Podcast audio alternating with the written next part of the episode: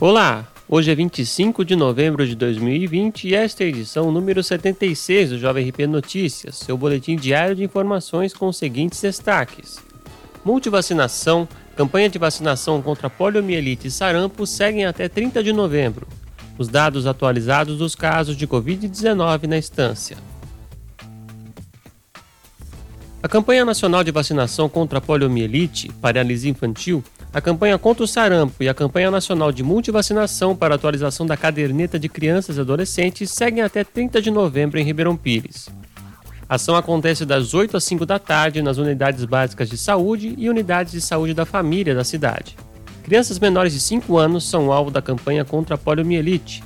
A multivacinação atenderá todas as crianças e adolescentes menores de 15 anos. A campanha de vacinação contra o sarampo tem a seguinte estratégia: Vacinação intensificada para a população de 6 meses a 29 anos, de acordo com a avaliação da situação vacinal, e vacinação conforme o calendário vacinal vigente. E a vacinação indiscriminada, que é independente da situação vacinal da pessoa, na faixa etária de 30 a 49 anos, em consonância com o Ministério da Saúde.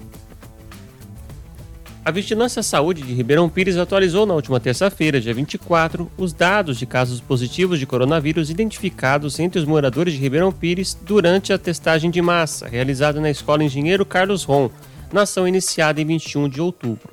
No mês de novembro, durante a testagem, foram identificados 411 casos positivos, do total de 5.263 testes realizados. 7,8% do total de testes foram positivos.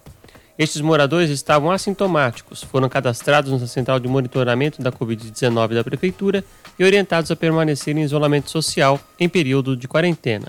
Entre os dias 23 e 24, outros 76 casos positivos também foram registrados no Sistema de Vigilância Saúde Municipal. Com isso, a cidade tem confirmados 1.998 casos, 103 óbitos e 32 pessoas internadas, sendo 13 na rede pública e 19 na rede particular. Recuperados somam 959 e os casos descartados 3.842. É importante mencionar que continuamos em quarentena, então, se possível, fique em casa e, se for sair, use máscara cobrindo o nariz e a boca. Essa edição do Jovem RP Notícias fica por aqui. Ouça a programação da Jovem RP nos canais de podcasts e compartilhe com os amigos. Até a próxima!